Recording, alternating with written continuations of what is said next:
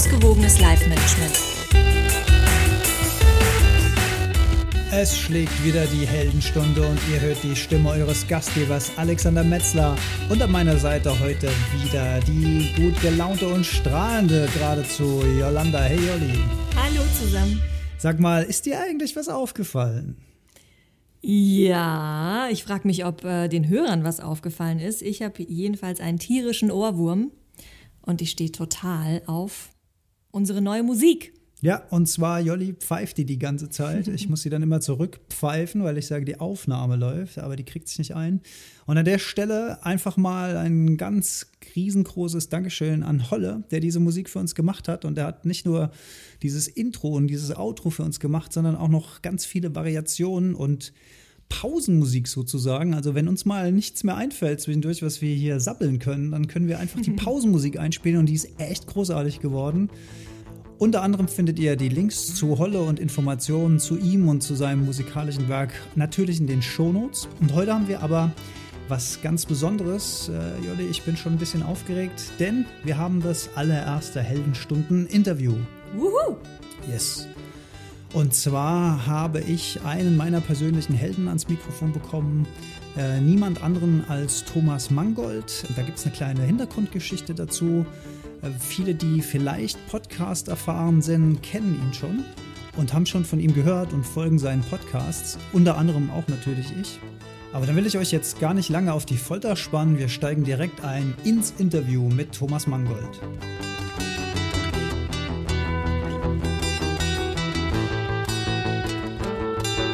Habe heute mein erstes Interview in der Heldenstunde mit niemand anderem als mit Thomas Mangold. Und für mich persönlich schließt sich da auch ein kleiner Kreis. Warum hört er gleich? Aber zuerst zu unserem Gast, zu Thomas Mangold. Er ist Gastgeber von selbst-management.biz, startet gerade ein völlig neues Online-Projekt mit sportmentaltraining.online und er betreibt seinen Podcast Effizienter Lernen, Arbeiten und Leben.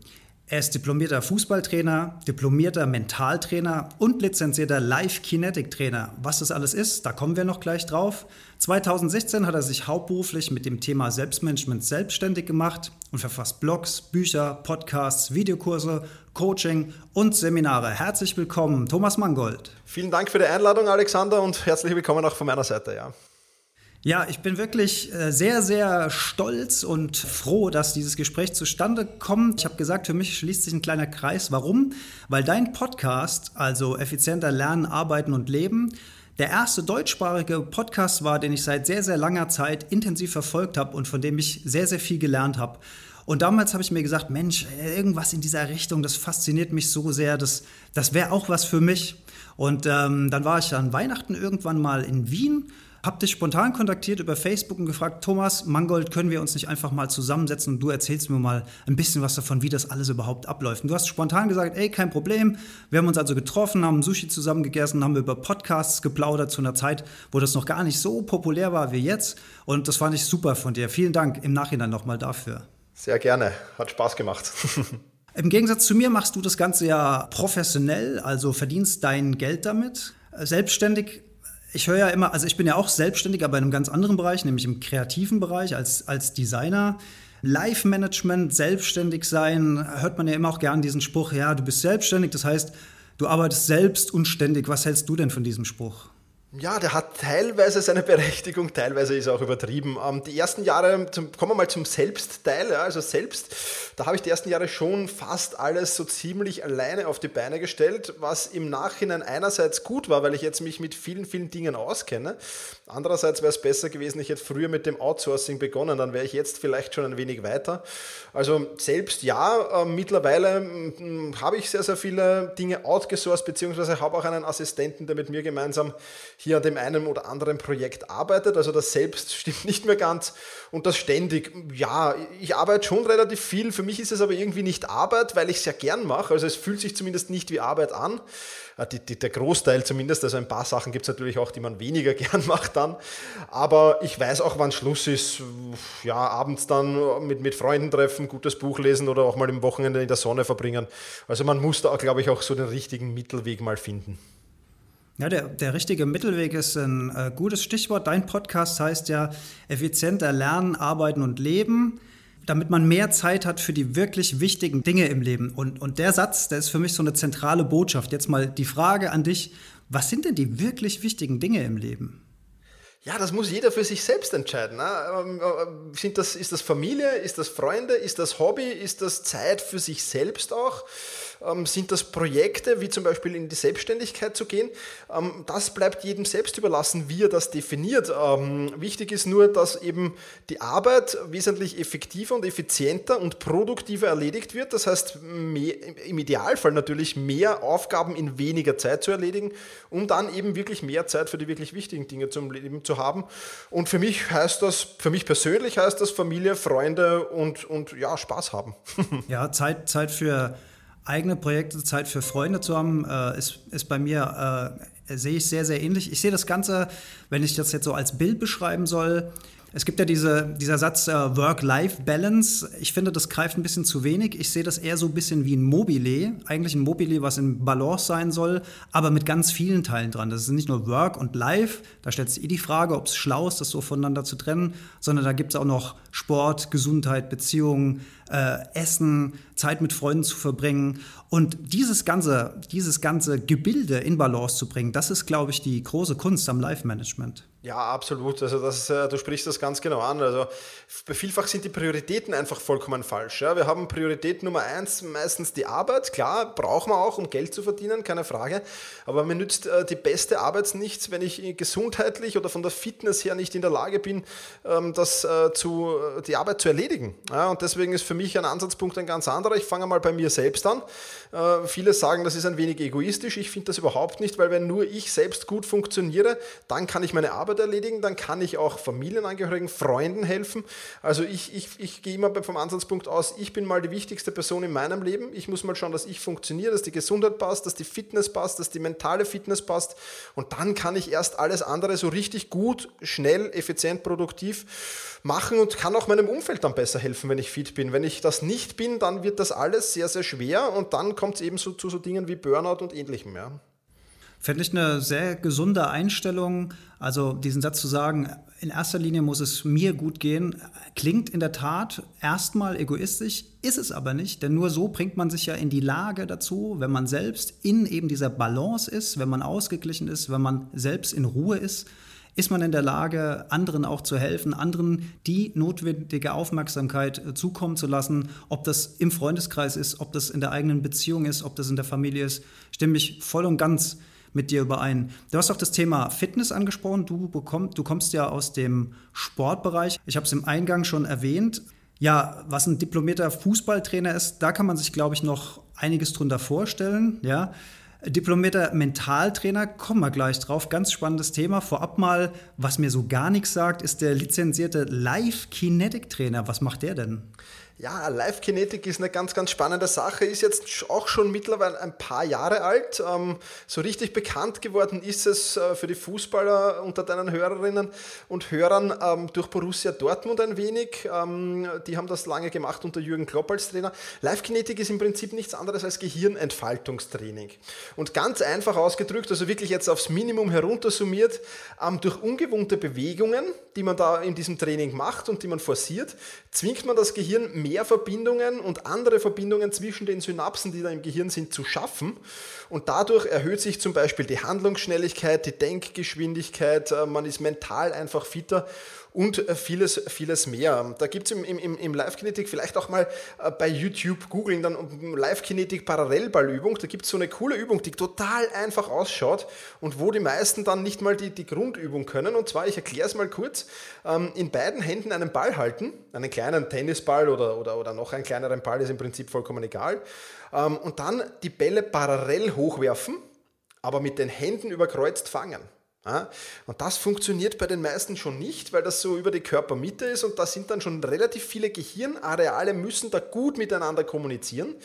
Und das ist so eine Übung, die ganz super zeigt, ähm, dass ähm, ja, Live-Kinetik wirklich eine spannende Sache ist. Jetzt nicht nur für Sportler, ähm, sondern ich habe das auch schon gemacht mit, mit Mitarbeitern vom Finanzamt, die da wirklich ganz wichtige Zahlen immer wieder im Auge behalten müssen und sehr genau arbeiten müssen. Also es ist wirklich ein, ein sehr umfangreiches äh, Ding und wer da mehr dazu erfahren will, ich glaube, wir könnten uns über Live-Kinetik jetzt allein ein paar Stunden unterhalten. Ähm, ich glaube, da werden wir die Links dann einfach in die Shownotes setzen. livekinetik.de ist die Anlaufstelle, wo es wirklich viele tolle Informationen dazu gibt. Finde ich mega spannend. Äh, sollten wir vielleicht irgendwann auch mal aufgreifen, das nochmal als Schwerpunktthema zu machen. Ich habe äh, spontan an diese Metapher gedacht von diesen Pfaden im Gehirn, die man sich so vorstellt. Also diese Pfade, die man immer wieder läuft, die auch immer tiefer ausgetreten sind. Und das scheint mir so neue Pfade im Gehirn zu machen, jetzt mal ganz, ganz banal gesprochen, ganz genau. ja, und zu, zu so einer mehrheitlichen Vernetzung zu führen. Würde ich das so richtig verstehen? Ganz genau, hundertprozentig. Viel besser erklärt als ich. Prima. Ähm, cool, lass uns das irgendwann mal machen, aber lass uns jetzt mal auf deinen diplomierten Fußballtrainer gehen, weil das für mich äh, ein äußerst spannendes Thema für mich persönlich ist. Ähm, ich habe früher Fußball gespielt, spiele mittlerweile immer noch Fußball, allerdings mittlerweile bei meinem Dorfverein, bei den alten Herren, also sehr, sehr gediegen. Da geht es auch äh, ums Bierchen danach und so weiter. Was mir allerdings aufgefallen ist, als ich noch aktiv gespielt habe, ich hatte das Problem, also um mal einen ganz kurzen Bogen zu machen, ich war jetzt kein äh, wahnsinnig guter Fußballspieler, aber ich war ein solider Fußballspieler. Wenn man vielleicht technisch noch ein bisschen was ausgebaut hätte, äh, wäre das vielleicht auch noch ein, zwei Klassen höher gegangen. Wie auch immer. Was mein großes Problem war, war, ich hatte unglaubliche Leistungsschwankungen früher und ich habe nie verstanden, woher die kamen. Also man kann sich das wirklich vorstellen, ich äh, stand sonntags auf dem Platz und habe wirklich sehr, sehr gut gespielt, war voll in meiner Mitte sozusagen. Äh, Lob vom Trainer, Lob von den Mitspielern, mit stolzer Brust rausgegangen. Nächsten Sonntag gleiche Szenerie, anderer Gegner und ich bin wie ein Schluck Wasser in der Kurve, die Beine sind bleischwer, mental klappt's nicht und ich habe nie verstanden, woher bei mir dieser wirklich krassen Leistungsschwankungen kommen und ich habe auch kein Mittel dagegen gefunden. Ich habe mit einigen Trainern darüber gesprochen, die haben gesagt, ess mehr Kohlenhydrate abends, nimm mal Nudeln zu dir, äh, guck mal nach deiner Ernährung. Ich war aber der Meinung, dass meine Ernährung eigentlich so ganz okay ist. Ich habe jetzt auch nicht gesoffen am Abend vorher oder sonst was. Also so außenstehende Merkmale haben sich mir da nicht erschlossen. Hast du da irgendeine Theorie dazu, woher sowas kommen kann? Ja, das ist natürlich relativ schwer. Da gibt es natürlich im Sportmentaltraining, du hast schon gesagt, da gehen wir eigentlich schon in Sportmentaltraining hinein, gibt es da natürlich immer solche Checks und Fragebögen, wo man schon sehr, sehr schlau daraus werden kann, ähm, was, da, was da passieren kann. Und ähm, wenn, ich, wenn ich kurz vielleicht einmal ein bisschen ausholen darf, was Sportmentaltraining überhaupt ist, dann äh, vergleiche ich das immer sehr, sehr gern mit einem Computer. Ein Computer besteht ja aus einer Hardware und einer Software. Ja, und im Fall vom Sportmentaltraining wäre jetzt die Hardware, wäre zum Beispiel der Körper, wie schlafe ich, wie esse ich, wie ist meine Gesundheit. Gesundheit. Ja, das hast du schon angesprochen, darauf kann man mal schauen, das ist der eine Teil, ähm, wo es doch auch recht oft Defizite gibt, vor allem im Amateursportbereich. Die Profis sind da mittlerweile schon sehr, sehr gut betreut. Also da braucht man sich weniger Sorgen machen dann. Und dann gibt es eben die Software. Ja, und die Software besteht aus dem Talent, das hat man oder man hat es nicht. Das ist Talent, obwohl da gibt es auch jetzt wieder verschiedene Meinungen, aber prinzipiell ist man der Meinung, dass Talent nicht veränderbar ist. Und dann gibt es noch das Können im Bereich der Software. Und das Können kann ich verändern. Also ich kann jetzt, wenn ich, wenn ich die, die Bewegung 10.000 Mal wiederhole, also zum Beispiel Passspiel oder einen Schuss, dann kann ich die natürlich äh, professionalisieren und kann die sehr, sehr stark machen. Und wo setzt das Sportmentaltraining an? Sportmentaltraining ist genau diese Schnittstelle zwischen Hardware, also Körper, und zwischen Software und dem Talent und dem Können. Und wenn diese Verbindung zwischen diesen beiden Teilen gut ist, dann wirst du Selbstvertrauen, Energie, Herausforderung ausstrahlen. Also das ist das, wenn du gesagt hast, wow, das war eine tolle Partie. Mhm. Und an den gegenüberliegenden Wochenenden, wo du sagst, okay, da bist du irgendwie überhaupt nicht ins Spiel bekommen, da ist diese Verbindung ziemlich sicher schlecht gewesen. Ja, da war Niedergeschlagenheit da, da war vielleicht Unsicherheit da, Ängstlichkeit, ähm, ja, einfach, einfach so körperlich sich K.O. zu fühlen. Ähm, das sind so die Indizien, dass die Verbindung zwischen Hardware und Software nicht so gut ist. Und äh, ja, wenn das schwankend ist, dann ist das schon mal nicht ganz so schlecht, weil es gibt ja, es gibt ja auch Sportler, bei denen ist das eigentlich immer gleich schlecht. Ja, das heißt, äh, schwankend ist schon mal gut, ja, weil da gibt es zumindest schon mal helle Momente, wo man sagt, mental, da bin ich super drauf. Und da muss man dann einfach den Grund dafür finden, was das sein könnte. Ja, das kann jetzt natürlich Heimspiel, Auswärtsspiel sein im Fußball. Es gibt viele Sportler, die haben Training, im Training Weltklasse, im Wettkampf ganz schwach. Ja, oder sind das Abendspiele, Nachmittagsspiele, Morgenspiele vielleicht? Ja? Gibt es viele, viele Beispiele, muss man dann genau hinterfragen und im Sportmetalltraining gibt es dann eben so ja, Checks, Fragebögen, beziehungsweise wird der Trainer dann, Sportmetalltrainer dann da sehr genau hineinfragen. Und da kann man dann schon vielleicht einen Auslöser dafür finden. Ah, sehr, sehr spannend. Also was die, was die, ich sag mal, mentale Vorbereitung auf so ein Spiel geht, da habe ich auch damals versucht, als ich das so versucht habe rauszufinden, darauf geachtet, wie ist denn meine Stimmung vor dem Spiel. Und auch da bin ich regelmäßig in böse Fallen getappt. Es gab tatsächlich Spiele, da war ich vorher super drauf, war gelöst, war locker, war, habe gedacht, jetzt liefere ich richtig ab, ja. Und fünf Minuten nach dem Anpfiff war das Ding im Keller. Und dann umgekehrt gab es Spiele, wo ich vorher überhaupt keine Lust hatte, wo ich genervt war, wo ich mich müde gefühlt habe und bin dann da aufgeblüht. Also ah, ich bin nicht dahinter gekommen bis heute. Und was ich jetzt noch anfügen will, äh, ich habe ja erwähnt, Altherren Gekicke in meinem Dorfverein. Äh, macht natürlich riesig Spaß, geht ja auch darum nur, dass man sich noch ein bisschen bewegt und so weiter. Aber selbst da merke ich das heute noch, äh, auch körperlich am Muskelkater am nächsten Tag, dass ich äh, Abende habe, äh, wo mir das alles überhaupt nichts ausmacht, wo ich äh, viel mehr laufe als sonst und am nächsten Tag fit bin. Und dann habe ich diese Abende, wo bei mir gar nichts geht, wo ich mich quälen muss, rumschleppen muss und auch am nächsten Tag tatsächlich bei viel weniger Leistung viel größeren Muskelkater habe. Kennst du das Phänomen von anderen Sportlern oder bin ich da irgendwie ein Exot? Ja, das gibt es schon mit dem Muskelkater jetzt weniger, aber natürlich in der, in der, in der mentalen Einstellung, sich ähm, ja, körperlich oder auch körperlich nicht gut zu fühlen. Und da ist dann natürlich immer auch eine sehr spannende Variante, dass man einfach so eine Art Tagebuch führt. Das heißt, was tue ich denn an diesen Training- und Spieltagen genau? Was tue ich vielleicht auch am Abend davor, um da vielleicht ein Muster zu finden? Ja, also das, das kann schon sinnvoll sein, muss es jetzt nicht, aber kann und, und ich, ich, ich mache das, man muss sich da ein bisschen wie so der Detektiv auf die Spur machen und schauen, woran liegt es denn. Manchmal ist es sehr, sehr schnell erkenntlich, manchmal dauert es ein paar Wochen, äh, bis man das heraus hat, aber bis jetzt haben wir es eigentlich noch immer gefunden bei den einzelnen Athleten und, und haben den Knopf dann drehen können. Ja, wie Detektivspiel sagst du, das ist wirklich wie so ein großes Puzzle, wo man die Teile zusammensetzen muss und dann versuchen muss, ein großes, ganzes Bild zu erkennen. Also ja, richtig spannendes Thema. Wäre wirklich, glaube ich, ich wäre, glaube ich, ein interessanter Kandidat dafür, mich, mich mal so richtig zu durchleuchten.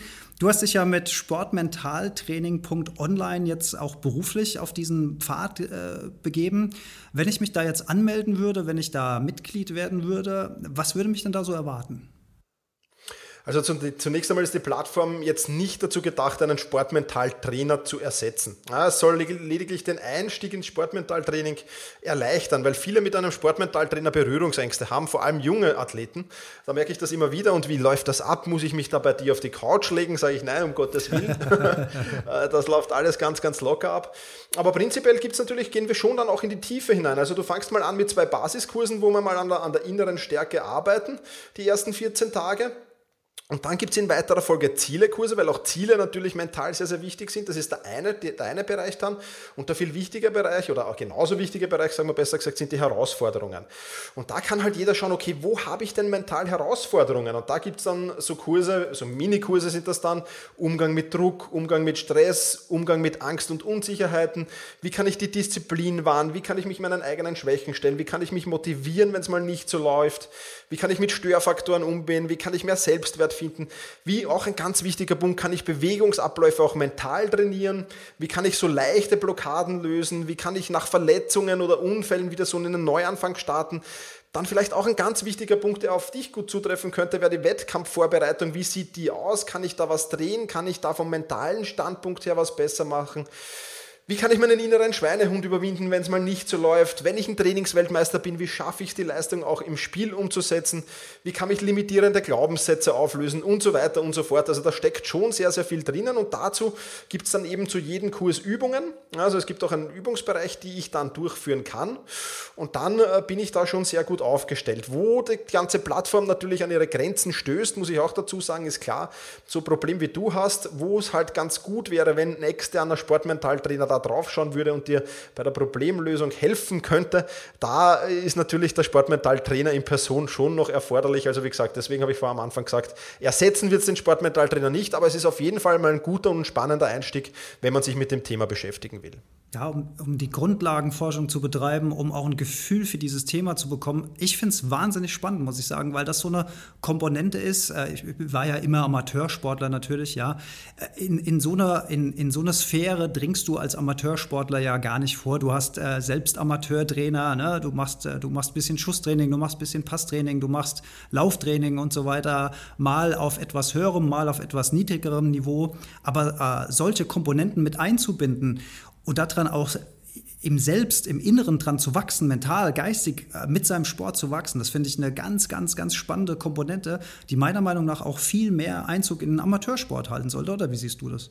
Ja, absolut. Das ist natürlich der eine Punkt. Und der andere Punkt ist, dass wirklich ein guter Sportmentaltrainer halt für einen Amateursportler dann schon sehr schwer zu finanzieren sein wird, wenn der keine Einnahmen durch den Sport hat.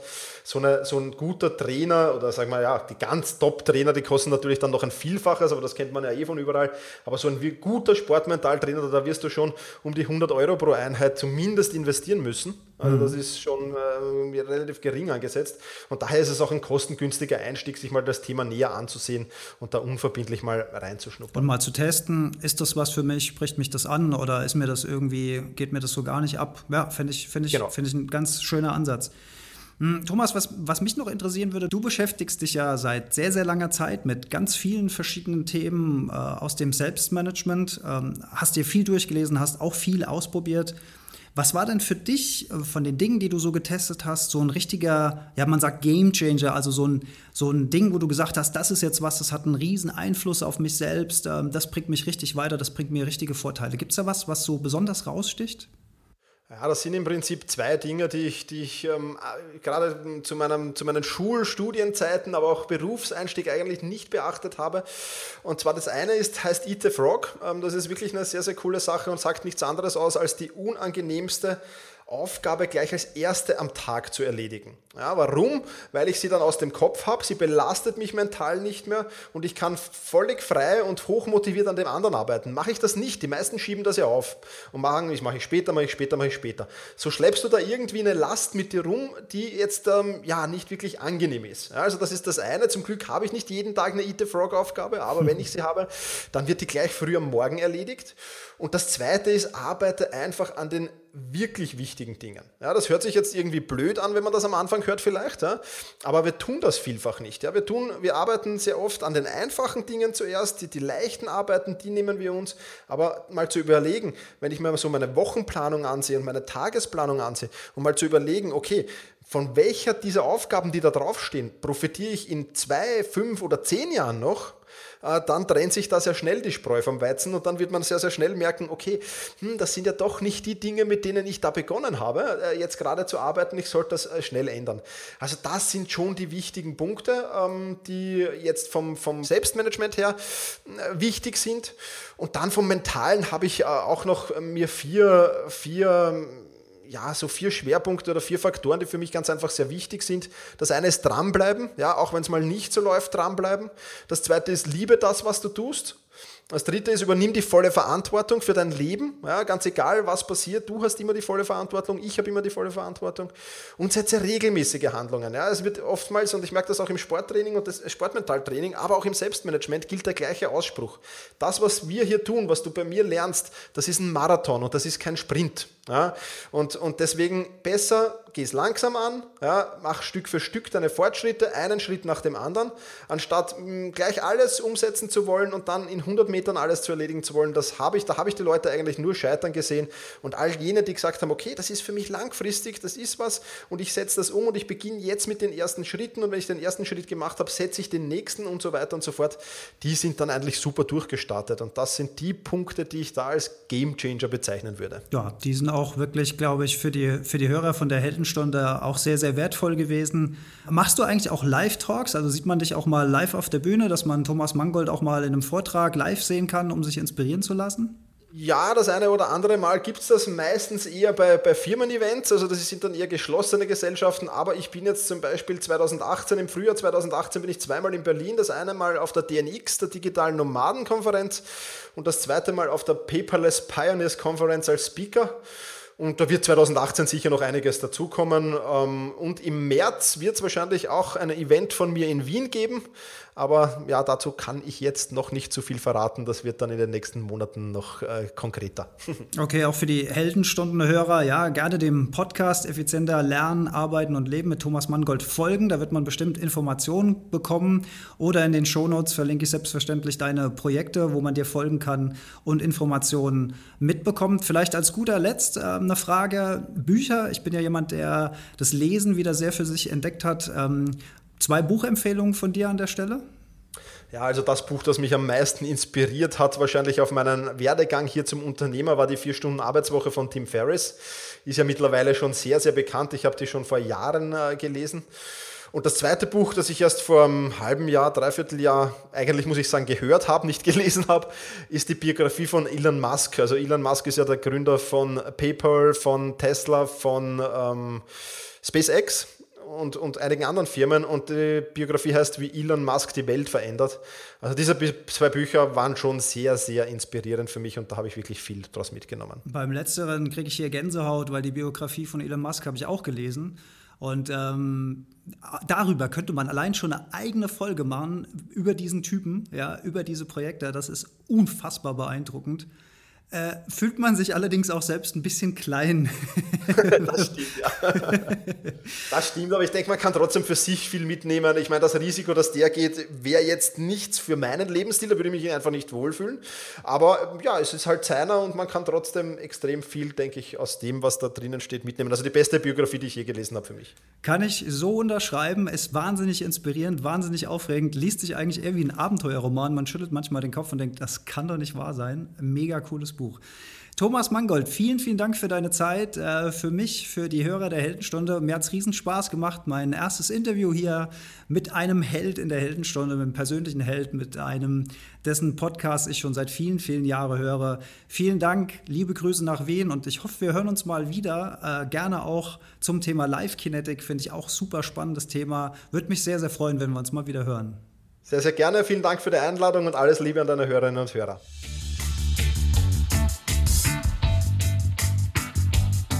Das war also das erste Heldenstunden-Interview mit Thomas Mangold.